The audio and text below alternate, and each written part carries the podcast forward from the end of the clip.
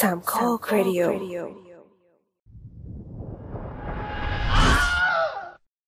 เขาบอกว่าอย่าตัดสินคนจากภายนอก อย่าตัดสินหนังสือจากหน้าปก แต่ชื่อหนังก็เป็นตัวที่จะเชื้อเชิญให้เราเข้าไปดูเป็นปัจจัยแรก ๆ เลยนะ ถ้าชื่อหนังน่าสนใจ ขาข้างหนึ่งของเราก็หย่อนเข้าไปในโรงหนังได้แล้ว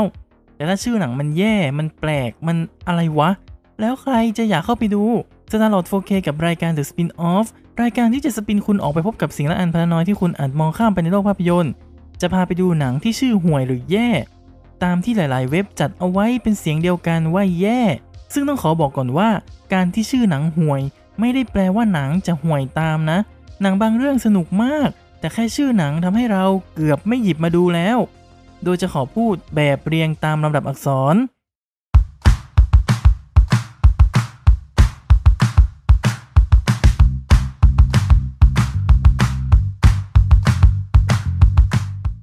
เริ่มจาก Ballistic X vs Silver หนังปี 2002 หนังฮอลลีวูดโดยผู้กำกับคนไทย จำกันได้ไหม หนังที่ได้คะแนน 0%ตลอดการจาก Rotten Tomatoes ชื่อหนังก็แย่มาก Ballistic น่าจะหมายความถึงวิถีกระสุน ความบ้าคลั่งขีปนาวุธ แต่พอมีชื่อคน X vs Silver เข้ามา มันก็ดูทำให้เรางงอีกว่าหนังจะซื้ออะไร เพราะมันดูซ้อนๆกันไปหมด ชื่อหนังมาเลยดูแย่มาก Dominion Prequel to the Exorcist หนังปี 2005 ส่วนตัวว่าไม่แย่นะที่บอกไปเลยว่าเป็นหนังภาคก่อนของ The Exorcist หนังไล่ผีชื่อดัง แต่ถ้ามองจากสมัยนี้ก็ถือว่าไม่ทันสมัย เพราะหนังภาคต่อหรือก่อนที่แชร์จักรวาลเดียวกันกับหนังภาคแรกต้นฉบับ จะเรียกให้ดูหรูหรากว่านี้ อย่างเช่น A Star Wars Story A Knives Out Mystery ประมาณนี้ ถ้าสมมติว่าเปลี่ยนเป็น An Exorcist Horror สมมติไง มันก็อาจจะดูดีขึ้นมาทันที Dreamer Inspired by a True Story หนังปี 2005 คำว่า Inspired by a True Story มันควรเป็นคำโปรยของหนังไม่ใช่ชื่อของหนังเลย มันตลกมาก คือไม่รู้ว่าทำไมหนังถึงออกมา แค่ชื่อคำว่า Dreamer ซึ่งเป็นคำที่ความหมายกว้างมาก คงเพราะว่าความหมายมันกว้างมาก เลยต้องเอาส่วนที่จะเป็นคำโปรย ไปใส่ต่อท้ายชื่อหนัง ลองฟังชื่ออีกรอบนะ Dreamer Inspired by a True Story โอ้ยเอาว่าต่อให้เราไม่ได้เก่งภาษาอังกฤษเท่าไหร่ เรายังมองว่ามันแย่มากเลย Age of Tomorrow 2014 หนังแอคชั่นที่ดัดแปลงจากมังงะของญี่ปุ่นเรื่องนี้จริง ๆ แล้วเป็นหนังที่สนุกมาก แบบว่าโคตรสนุก ปัญหาคือชื่อหนัง เป็นการตั้งชื่อที่น่าเบื่อมาก และไม่ค่อยบอกจุดเด่นของหนังเท่าที่ควร ถ้าลองแปลตรงตัวก็จะได้ว่าขอบของวันพรุ่งนี้ ซึ่งมันน่าเบื่อมาก มองย้อนกลับไปที่ชื่อต้นฉบับมังงะ คือ All You Need Is Kill ซึ่งเราว่าเจ๋งกว่าเยอะมากเลย หรือแม้แต่คำโปรยของหนังที่บอกว่า Live Die Repeat เราว่าเหมาะกับชื่อหนังมากกว่าอีก แต่หนังวางจำหน่ายญี่ปุ่นด้วยชื่อต้นฉบับมังงะเลยแหละ แอบอิจฉาคนประเทศเกาะที่ได้ดูหนังเรื่อง All You Need Is Kill แต่คนนอกญี่ปุ่นได้ดูหนังเรื่อง Age of Tomorrow ไป Eurovision Song Contest The Story of Fire Saga 2020 กับบ้านเราอาจจะไม่ค่อยเข้าใจชื่อหนังเท่าไหร่ แต่ต้องบอกว่าโซนยุโรปจะมีการประกวดร้องเพลงที่เปิดรับผู้เข้าแข่งขัน จากทุกชาติภายในยุโรป มาร้องเพลงในภาษาของตัวเอง ชื่อว่า Eurovision ซึ่งจะจัดทุกปี ศิลปินคนไหนหรือกลุ่มไหนที่ผลงานโดดเด่นก็จะมีงานหรือเพลงใหม่ต่อมา ซึ่งหนังเรื่องนี้เล่าเรื่องว่ามีชาวไอซ์แลนด์ที่อยากเข้าแข่งขันรายการนี้ด้วย ก็เลยจะออกแนวผจญภัยนิดหน่อย แต่ชื่อหนังชวนให้ตั้งคำถามว่าทำไมต้องเป็นแบบนี้ การตั้งชื่อว่า Eurovision Song Contest ทำให้ผู้ชมเกิดคำถามว่าตกลงอันนี้มันคือรายการทีวี หรือมันเป็นรายการสารคดี ที่ต่อยอดออกมาหรือยังไง แต่สุดท้ายแล้วเป็นหนังคนแสดง แล้วชื่อรองอย่าง The Story of Fire Saga ก็ทำให้สับสนอีกว่าจะเอายังไง คำว่า Saga ถึงแม้จะแปลว่านิยายหรือตำนาน แต่สำหรับหนังยุคนี้จะชอบเอาคำนี้มาใช้กับการเป็นหนังชุด ผู้ชมก็จะรู้สึกสับสนว่า เอ๊ะ มันจะมีต่อไหม มันจะอะไรไหมเออ Fantastic Beasts The Crimes of Grindelwald 2018 เรารู้ว่าทุกคนเห็นพ้องต้องกันกับชื่อหนังเรื่องนี้นะว่ามันห่วยตรงไหน งั้นเอาเป็นว่าเรารู้กันเนอะ รู้เนาะ ข้ามไปแล้วกัน Freddy Godfinger 2001 หนังตลกที่เล่าเรื่องราวของนักวาดการ์ตูนตกอับที่ต้องเดินทางกลับบ้าน แล้วก็มีน้องชายที่บ้องบ้องอะ ปัญหาของชื่อหนังคือคำว่า finger ที่เติม ed นี่แหละ ถ้าแปลความหมายปกติเลยก็น่าจะแปลว่าชี้นิ้วหรืออะไรทำนองนั้น แต่มันก็ได้กลายมาเป็นคำแสลงที่แปลว่า เอิ่มใช้นิ้วทำเอ่อใช้ เออเกี่ยวเบ็ดนั่นแหละชื่อหนังมันก็เลยแย่ เพราะแปลแล้วจะได้ออกมาเป็นเฟรดดี้โดนสอดนิ้วว้าย Garfield A Tale of Two Kitties 2006 ภาคต่อของ Garfield ฉบับคนแสดง แต่ใช้แมว CG นะ ซึ่งภาคนี้ Garfield ไปเที่ยวอังกฤษแล้วไปสลับตัวกับแมวส้มที่เป็นแมวราชสำนัก ที่ดันมีหน้าตาคล้ายกันอีก ก็เลยสลับตัวกันแบบผิดฝาผิดแฝดคล้ายๆกับ The Parent Trap ที่ทั้งคู่สลับตัวกันไปอยู่กันคนละบ้าน ชื่อหนังดูเชยมากลองมาดูกันนะ A Tale of คือการเล่นคำว่า tale ที่แปลว่าเรื่องราว ที่สะกดด้วย T A L E น่ะ เล่นกับคำว่า tail ที่แปลว่าหางก็คือ T A I L แล้ว two kitties ที่แปลว่าลูกเหมียวสองตัวก็คือฝืนตัวเองมากเลยที่ตั้งชื่อรองให้กับหนัง แทนที่จะเรียกภาค 2 ไปให้มันง่ายๆ จบๆ เพราะชื่อรองเหยเข้าขั้นเหย Greystoke The Legend of Tarzan Lord of the Apes 1984 โอ้โห นี่ชื่อหนังหรือกำแพงเมืองจีน ยาวมาก ต้องมาดูกันก่อน มันคือหนังคนแสดงของทาซานนี่แหละ ซึ่งดัดแปลงจากนิยายต้นฉบับปี 1912 โดยผู้เขียนเอ็ดการ์ไรส์เบโรแต่ชื่อหนังสือนิยายคือ Tarzan of the Apes สั้นๆ ง่ายๆ แต่ชื่อหนังคนแสดงเอาไปเติมนู่นเติมนี่เยอะมาก ซึ่งเกรสโต๊กคือนามสกุลเดิมของพ่อแม่ผู้ให้กำเนิดทาซาน แต่ในเมื่อตายกันหมด ทาซานถูกลิงรับไปเลี้ยง ก็ใช้ชื่อแค่ทาซาน ฉะนั้นทำไมต้องตั้งชื่อหนังโดยเอาชื่อนามสกุลเดิมมาใช้ เพราะในเมื่อคนดูย่อมรู้จักว่าเขาคือทาซานมากกว่า ชื่อหนังมาเลยยาวโดยไม่ใช่เหตุ In the Name of the King A Dungeon Seek Tale 2007 โอ้ยอะไรแบบนี้อีกแล้ว หนังคนแสดงที่ดัดแปลงจากเกมชื่อ Dungeon Seek แต่ไม่ตั้งชื่อหนังตามเกม คือมันก็ไม่ได้เหมือนกับเกมอะไรด้วยแหละ เพราะผู้กำกับคืออูเวโบอันนี้เคยพูดถึงในรายการเครดิตเปิดไปประมาณ 2 ปีที่แล้ว EP หนังจากเกม ลองย้อนกลับไปฟังได้ครับ ซึ่งนั่นแหละ ชื่อหนังมันแย่เพราะว่า เอาชื่อเกมมาใช้ก็เอามาแบบไม่เต็มปากทำให้เกิดชื่อรองที่ไม่จำเป็น และชื่อหนังที่เป็นชื่อหลักก็เป็นวลีที่ธรรมดามากๆ ในนามของพระราชา โอ้ยน่าเบื่อมาก จอห์นคาร์เตอร์ 2012 นี่ก็น่าเบื่อ หนังดัดแปลงจากนิยายชื่อ John Carter of Mars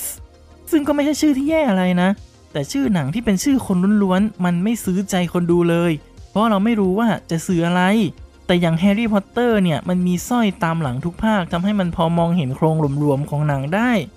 อืมถ้านึกไม่ออก ถ้าสมมติว่าหนังอวตารใช้ชื่อว่าเจคซันลี่อืมฉันว่านะทำเงินถึง 10 ล้านก็ยังไม่ถึงเลย เพราะมันน่าเบื่อยังไงล่ะ Legend of the Guardians The Owls of Gahul 2010 นี่ก็น่าเบื่อ Legend of the Guardians แปลตรงๆว่าตำนานผู้พิทักษ์ใส่มาทำไมอะ โคตรน่าเบื่อทำให้หนังต้องมีชื่อรองตามมา ซึ่งก็น่าเบื่อพอกัน นกฮูกแห่งกาฮูลซึ่งเหมือนอ่านหนังสือนิทานเด็ก น่าเบื่อ คือถ้าชื่อหนังสั้นกว่านี้และมีการใช้ชื่อเฉพาะและเล่นคำเพิ่มอีกนิดนึงนะ มันน่าจะชวนให้มันน่าดูมากขึ้นกว่านี้อะเลนนาร์ด Part 1987 หนังตลกที่ล้อเลียนหนังสายลับต่างๆ แต่ที่ตลกกว่าคือ มันไม่มี part 1ถึง5อยู่เลยบนโลกใบนี้ เปิดมาก็เปิดที่คำว่า part 6เลย ซึ่งเราว่ามันห่วย เพราะมันถือได้ว่า misleading หรือพาดหัวให้เราเข้าใจผิด และอย่าลืมนะว่ามันไม่ใช่ทุกคนที่จะมองความพาโรดี้ออกโดยทันที บางคนต้องมานั่งนึกถึงจะได้รู้ มันเลยแย่มาก Mark Fell The Man Who Brought Down the White House 2017 ชื่อหนังที่ตั้งชื่อตามตัวละครหลักก็ว่าไม่ค่อยดีเท่าไหร่แล้วนะ อันนี้เหมือนมาเล่าเรื่องย่อต่อให้ด้วยเลย แบบว่า Mark Fell ชายผู้ถล่มทำเนียบขาว โอ้โห เออจริง ๆ มันก็เร้าความสนใจอยู่นะว่าไปว่าแบบเออผู้ชายคนนี้เป็นใครทำไมถึงถล่มทำเนียบขาวได้ แต่ชื่อภาษาอังกฤษที่เป็นวลีที่แบบค่อนข้างยาวทำให้เป็นชื่อที่ห่างไกลจากคำว่าสวยงาม Quaxer Fortune has a cousin in the Bronx 1970 หนังตลกสัญชาติอเมริกันไอริชที่ถ้าแปลตรงตัวจะได้ว่า Quaxer Fortune มีลูกพี่ลูกน้องอยู่ที่ย่านบรอนซ์ก็จะเกิดสองคำถามว่า 1. แล้วไง 2. ใครถามเฮ้เฮเลย Riding in Cars with Boys 2001 เป็นหนังชีวประวัติของนักเขียนคนหนึ่งที่มีปัญหาครอบครัว และต้องใช้ชีวิตผ่านพ้นสามีติดยานำแสดงโดย Drew Barrymore ซึ่งชื่อหนังทำให้ความน่าค้นหาของเธอหายไปหมดเลย ด้วยคำธรรมดาธรรมดาอย่างขับรถไปกับพวกผู้ชาย อืม ผู้ชายไหน ขับรถไปไหน น่าจะเป็นชื่อหนังที่น่าสงสารมาก ๆ เลย Rise of the Guardians 2012 น่าเบื่อมือนกับ Legend of the Guardians อันตะกี้เลย แล้วเอาจริง ๆคำมันธรรมดามากๆทำให้บางทีก็จำไม่ได้ว่า เอ๊ะมันหมายถึงเรื่องอะไรนะ มันคือเรื่องอะไรนะ จนต้องเตือนความจำตลอดว่ามันคือแอนิเมชันที่มีแจ็คฟรอสที่ล้อหล่อเป็นพระเอกเรื่องนั้นไง อ๋อ เรื่องที่มีแจ็คฟรอสอันนั้นก็น่าเสียดายเหมือนกัน เพราะน่าจะมีหลายคนที่จำชื่อหนังไม่ได้หรอกจำได้แค่ว่า เออมันเป็นหนังที่มีแจ็คฟรอสออกมา Room 2015 หนังที่ทำให้บรีลาสันได้ออสการ์นำหญิง ซึ่งเป็นหนังที่ดีมากๆเรื่องหนึ่งเลยเล่าเรื่องราวของหญิงสาวที่ถูกลักพาตัวไปขังในห้องเล็กๆกว่า 7 ปี และได้ให้กำเนิดลูกชายหนึ่งคนในนั้น ซึ่งหลังจากที่ออกมาจากห้องเล็กๆ นั้นได้ ก็ต้องปรับตัวอย่างมหาศาล โดยเฉพาะลูกชายของเธอที่ไม่เคยเห็นโลกภายนอกมาก่อนในชีวิต ตัวหนังดีไม่เถียง แต่ชื่อหนังก็ทำให้ตั้งคำถามว่า มันน่าจะมีชื่อที่ดีกว่านี้อีกสักนิดหนึ่งหรือเปล่า เพราะคำว่า room เดียวๆ มันก็กว้างเกินไป ถึงแม้จะสื่อถึงตัวหนังได้ก็ตาม แต่มันก็จะไปใกล้เคียงกับหนังชื่อ The Room หนังปี 2003 ของทอมมี่ไวซอร์ที่เป็นหนังห่วยตลอดการด้วย เวลาเรียกชื่อหนังก็อาจจะมีความสับสนได้เหมือนกัน จนต้องเติมสร้อยท้ายหนังกันเองว่า Room หนังที่บรีลาสันโดนขังในห้องไง ซึ่งมันก็จะยาวมากเวลาไปบอกใคร Salmon Fishing in the Yemen 2011 หนังรอมคอมที่ได้พี่ยวนแม็กเกรเกอร์ประกบเอมิลี่บรันท์เล่าเรื่องราวของพระเอกที่ได้รับงานจากโฆษกรัฐบาลอังกฤษ ต้องนำปลาแซลมอนไปเลี้ยงที่ประเทศเยเมน เพื่อเอาใจท่านชีกและได้ไปพบกับเลขาท่านชีกที่จะช่วยทำภารกิจเป็นไปไม่ได้นี้ให้สำเร็จ แม้หนังจะสร้างจากนิยายชื่อเดียวกัน แต่ก็รู้สึกว่าชื่อหนังไม่ค่อยดึงดูดเลย ถึงแม้จะรู้กันโดยทั่วไปว่าประเทศเยเมนไม่มีแซลมอน แต่การตั้งชื่อหนังว่าไปตกปลาแซลมอนที่เยเมน ไม่ทำให้เราสงสัยเลยว่าไปตกได้ยังไง เพราะในเมื่อหนังมันก็คือเรื่องแต่งอยู่แล้ว แต่แต่งให้มันเร้าความสนใจเราหน่อยก็ได้นะ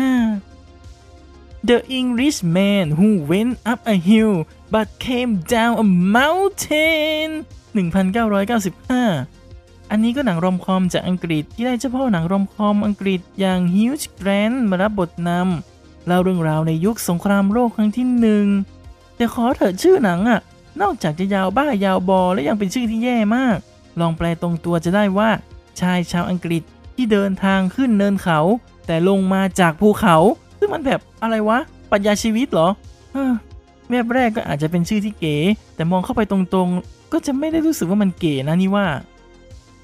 The Haunting in Connecticut 2 Ghost of Georgia 2013 คนไทยหลายคนรู้จักหนังเรื่อง The Haunting in Connecticut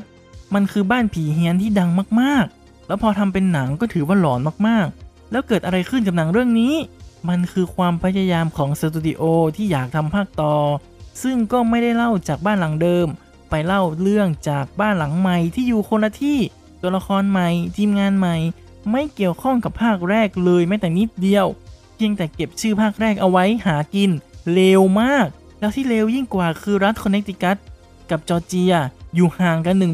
1,632 กิโลเมตร เทียบเท่าการขับรถจากเชียงรายไปภูเก็ต หรือประมาณ 16 ชั่วโมงถ้าไม่หยุดพัก ถ้าไม่ตั้งชื่อได้ห่วยก็ไม่รู้จะเรียกว่าอะไรแล้ว The Light Between Oceans 2016 ถ้าแปลตรงตัวก็คือ แสงระหว่างมหาสมุทร ซึ่งเป็นชื่อที่แย่ เพราะบอกอะไรไม่ได้เลย และเป็นวลีที่ธรรมดา น่าเบื่อ และจดจำไม่ได้ด้วยซ้ำลองไปถามคนเดินผ่านไปผ่านมาก็ได้สักสิบคน มีใครจำได้บ้างว่ามันคือหนังอะไร ต้องขอเฉลยเลยละกันว่าเป็นหนังที่ทำให้ไมเคิลฟาสเปนเดอร์กับอลิเซียวิกันเดอร์ มาพบรักกันในกองถ่าย และแต่งงานกันอย่างมีความสุข นั่นทำให้ฉันเกลียดหนังเรื่องนี้มาก เพราะมันคือมารหัวใจ To Wong Fu Thanks for everything จูรี่นิวมา1995 หนังตลกรถทริปที่ว่าด้วยแดรกควีนสามนาง ไปรถเสียที่เมืองเล็กๆ แห่งหนึ่ง แต่ชื่อหนังชวนให้ตั้งคำถามว่ามันคือชื่อหนังหรือจดหมายจ่าหน้าซอง ถ้าแปลตรงตัวก็จะได้ว่าถึงหว่องฟูขอบคุณสำหรับทุกอย่างจากจูลี่นิวมา มันแปลกและน่าค้นหาไหม อืม จะว่าอย่างนั้นก็ได้ แต่มันก็ทำให้ชื่อหนังยาวเกินจำเป็นอยู่ดี Wall Street Money Never Sleeps 2010 ภาคต่อที่ห่างจากภาคแรกถึง 23 ปี แต่ไมเคิลดักลาสก็กลับมารับบทนำทั้งสองภาค หนังได้เข้าฉายในไทยนะ แต่ก็เงียบๆ หนังอาจจะขายยาก และชื่อหนังก็น่าเบื่อเอามากๆ เพราะชื่อรองที่แปลตรงตัวว่าเงินไม่เคยหลับ คนดูอย่างเราก็จะแบบว่า อืม แล้วยังไงต่อ ถ้านี่เป็นคนคิดชื่อหนังอาจจะตั้งชื่อว่าค่าได้ค่า เพื่อเราอารมณ์คนดูมากกว่านี้ We Bought a Zoo 2011 หนังดราม่าฟีลกู๊ดนำแสดงโดยแมตต์เดมอนว่าด้วยครอบครัวที่ซื้อสวนสัตว์มาบริหารงานเอง สมกับชื่อเรื่อง เราซื้อสวนสัตว์ ใช่ แต่แล้วไงถึงจะเป็นหนังฟีลกู๊ดแต่ชื่อหนังก็ควรดึงดูดคนดูอีกสักนิดสักหน่อยได้ไหมอะไม่เหมือนค่ายหนังฟีลกู๊ดแถวบ้านเราเลย ตั้งชื่อหนังได้แบบตีลังกาสิบตลบมากๆ โอ้ที่ลิสต์มาในวันนี้เป็นแค่ส่วนหนึ่งที่หลายเว็บเห็นพ้องต้องกันว่าเป็นชื่อหนังที่ห่วย ซึ่งก็แล้วแต่คนจะตัดสินความห่วย คือบางเรื่องก็อาจจะเท่แต่ก็น่าเบื่อ บางเรื่องอาจจะเก๋ในสายตาคนหนึ่งแต่ก็ไม่ได้เก๋ในสายตาของอีกคน ใครที่คิดว่าชื่อที่ยกตัวอย่างมาในวันนี้ไม่ได้ห่วยขนาดนั้น สามารถเข้ามาแก้ต่างได้นะครับ เพื่อความแฟร์ หรือใครที่อยากเสนอชื่อหนังที่ห่วยกว่านี้ขอเสนอมาได้เลยนะครับ ถ้ามีโอกาสก็อาจจะได้มานำเสนออีกรับฟังรายการ The Spin-off ตอนต่อไปได้ที่ช่องสามโคกรีดิโอ ติชมได้ที่ Twitter @starlord4k at the opening cast พบกันวันพฤหัสที่สะดวกสำหรับวันนี้สวัสดีครับบ Legend of the Guardians The Hours The Owls Owls Oh Ow Oh Ow Ooh Ow Ooh Ow Ooh Ow Woo Legend of the Guardians The Owls of Gahun 2010 หนังตลกสัญชาติอเมริกันไอริชที่ถ้าแปลตรงตัวจะตรงตัวหนังตลกสัญชาติอเมริกันไอริชฉันอยู่ขำไม่ได้ เอาใหม่หนังตลกสัญชาติอเมริกันไอริช